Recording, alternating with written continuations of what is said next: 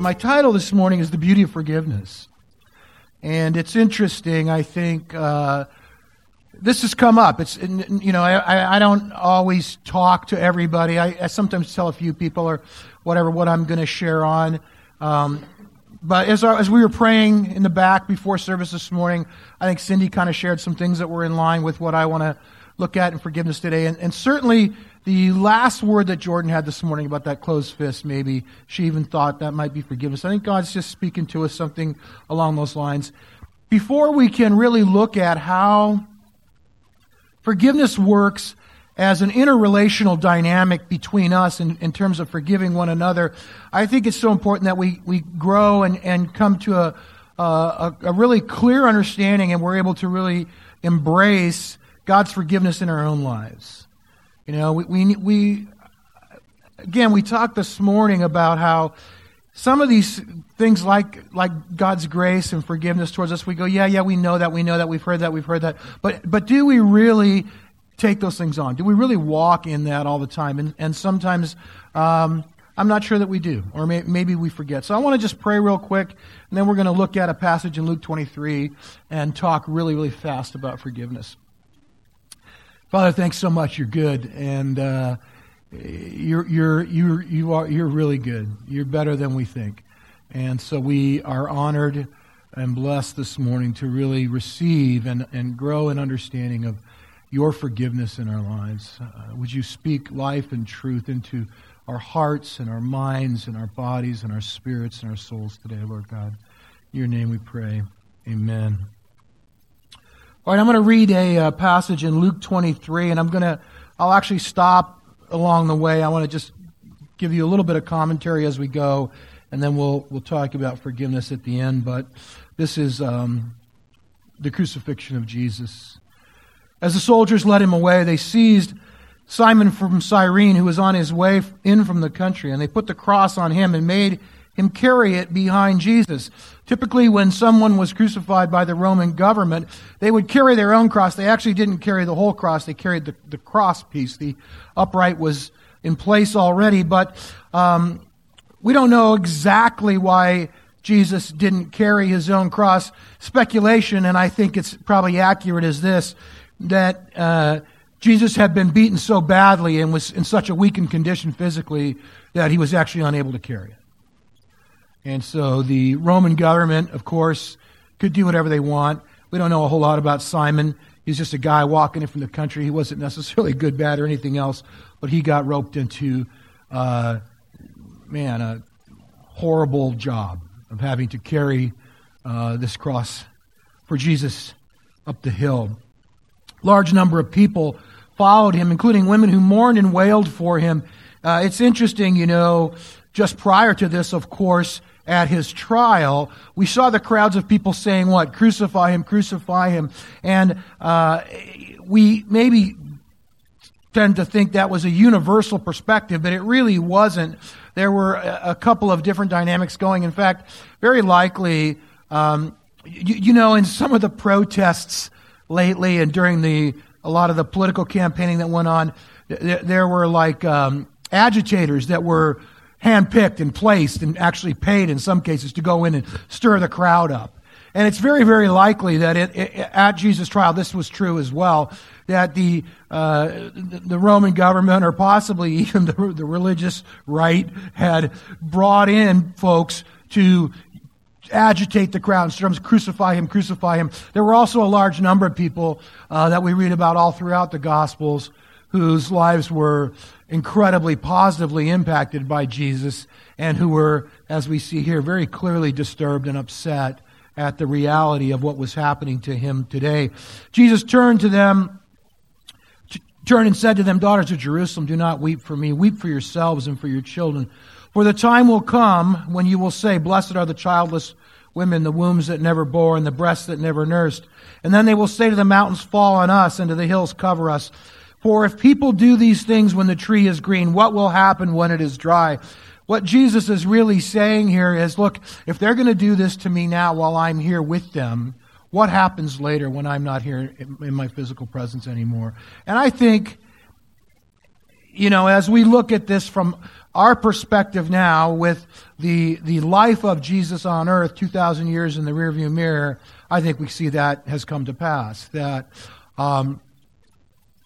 people have grown more and more callous and distant and less concerned, and we see a lot of people today who really don't take who Jesus is or what Jesus has done very seriously. Now, of course, in the church there are those that do, but I think there's a lot of sentiment in society today that's very anti that, and so I think he was prophesying correctly here that life would get worse before it gets better. Two other men, both criminals, were also led out with him to be executed. When they came to the place called the Skull, they crucified him there, along with the criminals, one on his right and the other on his left. This particular location was called the Skull for a couple of reasons. One is it's kind of shaped like that. So when you ever stand off at a distance and look up at a hill and you kind of see it, and it had sort of that image to it, but it was also, of course, the place where crucifixions took place. And it was a place of death and not a friendly place to be. So it was called the Skull. The other gospel writers use the word Golgotha, which is the Aramaic word. It was named in Aramaic. Luke is writing to a more Gentile audience, and he doesn't assume that the Gentiles would know Aramaic, so he translates it to Greek for them and calls it the Skull. Jesus said, "Father, forgive them, for they do not know what they're doing." They divided up his clothes by casting lots. So the guards that were responsible there that day, that were on duty, were rolling dice or gambling in some way, kind of making light of the whole situation. And that seems so callous to us, but you got to remember these were hardened men who did this every day. Death was a way of life for them. It's interesting. I don't know if you've ever talked to first responders, firefighters in particular, who have been to any number of accident scenes and fires and seen so much trauma and so much tragedy. And at a given point, you begin to shut down and you begin to just turn your heart off to that stuff. And those are good people who are there to help. These guys were not there to help. They were there to cause harm. And yet their hearts were so hardened that this was just a joke to them. And they were just casting lots. The other thing I think that we need to say here is that, in every artistic rendition or interpretation of the crucifixion of Jesus, we see him always wearing a little loincloth, kind of covering himself, being covered up there. But that is really a distortion. It's a nicety. It's a convenience done on our behalf so that we're not, looking at the Son of God naked. But the truth is, you were crucified naked. And the reason is that this crucifixion was done as a deterrent to crime. So if you're a criminal and you see that, you go, I don't want that to happen to me. So it was not only excruciatingly painful, but it was intended to be as humiliating as it could possibly be. They wanted to make a public spectacle of this person. And all the more so for a Jew, because the Jewish tradition, they were much more modest than some of their pagan or Gentile neighbors might be. So this was a profoundly humiliating and embarrassing and painful and everything you can imagine times 10 situation and circumstance to be in or under that day. In crucifixion, you typically die by suffocation. Your body actually collapses on itself until you can't breathe anymore. And so towards the end, what has to happen is a person will lift themselves up to take a breath and then collapse back down again because they're too weak. And as they grow weaker and weaker throughout this process, and it takes time. It's not a quick death. Today, when someone receives the death penalty and they go to the gas chamber or whatever, we want it to be as quick and painless as possible. This was as protracted and painful as possible. Exactly the opposite of that. The person grows weaker and weaker over time until eventually they can't breathe anymore and they succumb. And Jesus takes one of those hard-earned, precious final breaths to pray to his Father in heaven and ask him to forgive the people who are crucifying him. And so the question, I think, for us today is, do we believe that God is that good?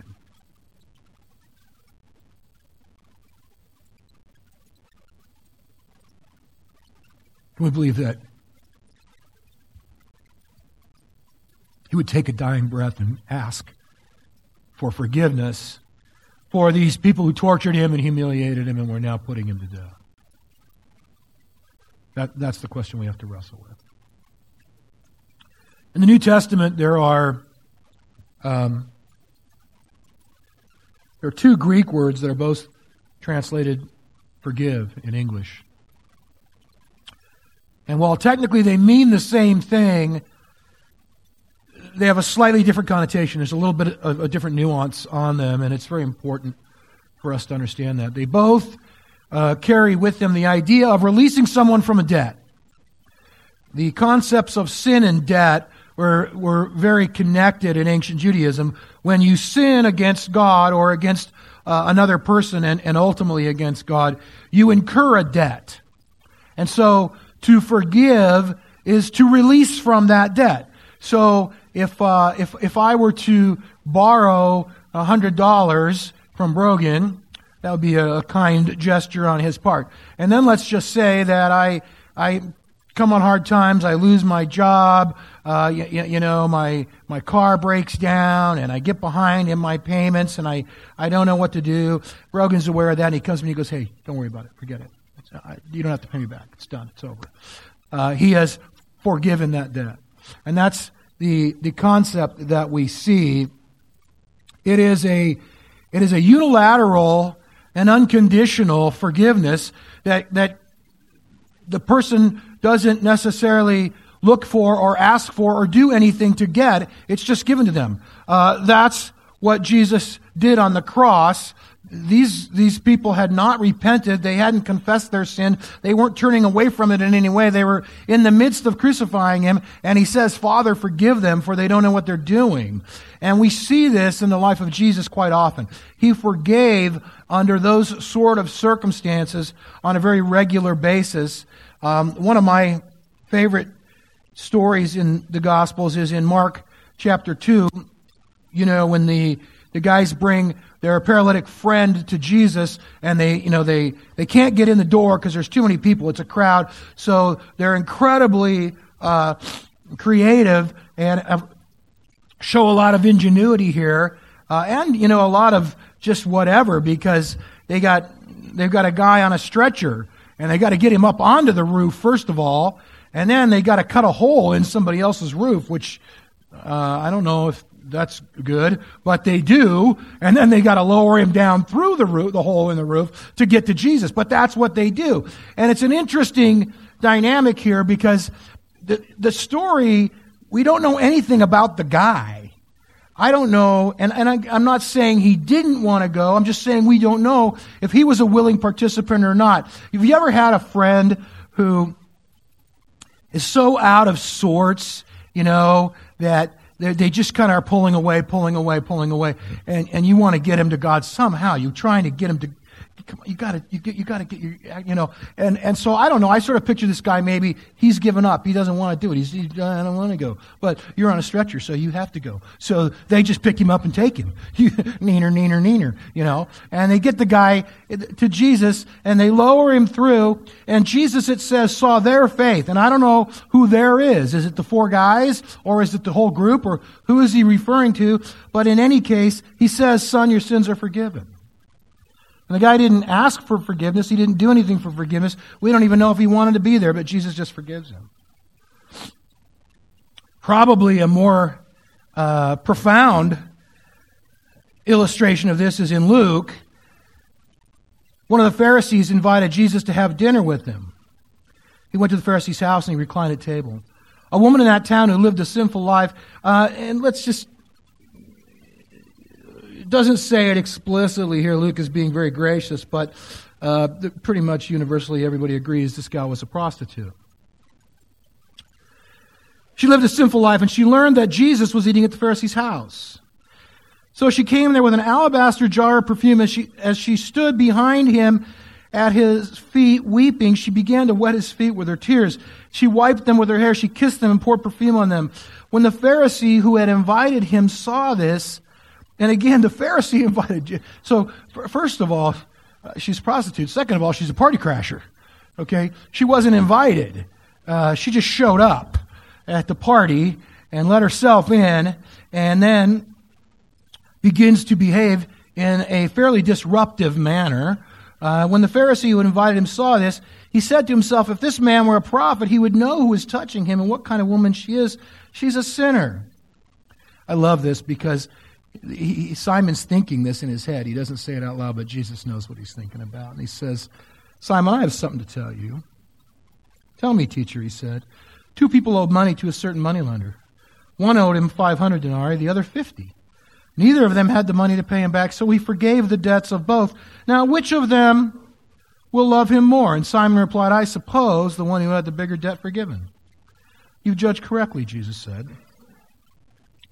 He turned toward the woman and he said to Simon, do you see this woman? I came into your house. You did not give me any water for my feet. She wet my feet with her tears and wiped them with her hair. You did not give me a kiss, but this woman from the time I entered has not stopped kissing my feet. You did not put oil on my head, but she has poured perfume on my feet. And therefore I tell you, her many sins have been forgiven, as her great love has shown. But whoever has been forgiven little loves little. And then Jesus said to her, your sins are forgiven.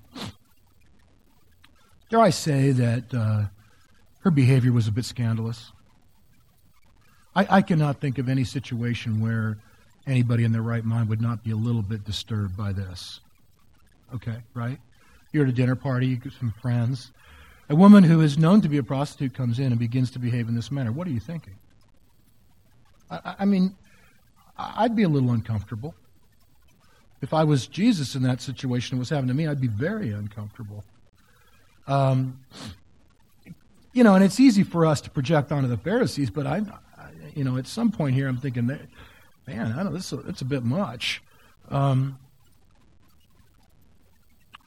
don't know.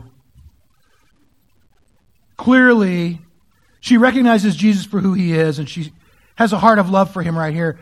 But there's no indication in any way that she's repentant or has confessed any sin or anything like that. And yet again, Jesus forgives her unconditionally and unilaterally and without her asking for it. See, that's the repentance of God, and that's the one Greek word. The nuance is a unilateral, unconditional, just bestowal of forgiveness. The other word, and the way that it's nuanced, it deals more with the restoration of relationship. And we all know this. Sin will put an obstacle in a relationship, right? There's a blockage in the relationship because of the sin. And in this sense, forgiveness becomes conditional in that it requires the obstacle to be removed. So there's a process of confession and repentance that takes place for the forgiveness to be bestowed. So if you go back to my money illustration, my borrowing money, in the first situation, the person I borrowed the money from just says, "No, you're clear. You're good. You're good to go. You don't have to pay me anymore." In the second nuance, I would go to them and I would say, "Hey, I'm really sorry. I don't have the money to pay you back. I'm so sorry. I wish I could. I can't. I don't know what to do."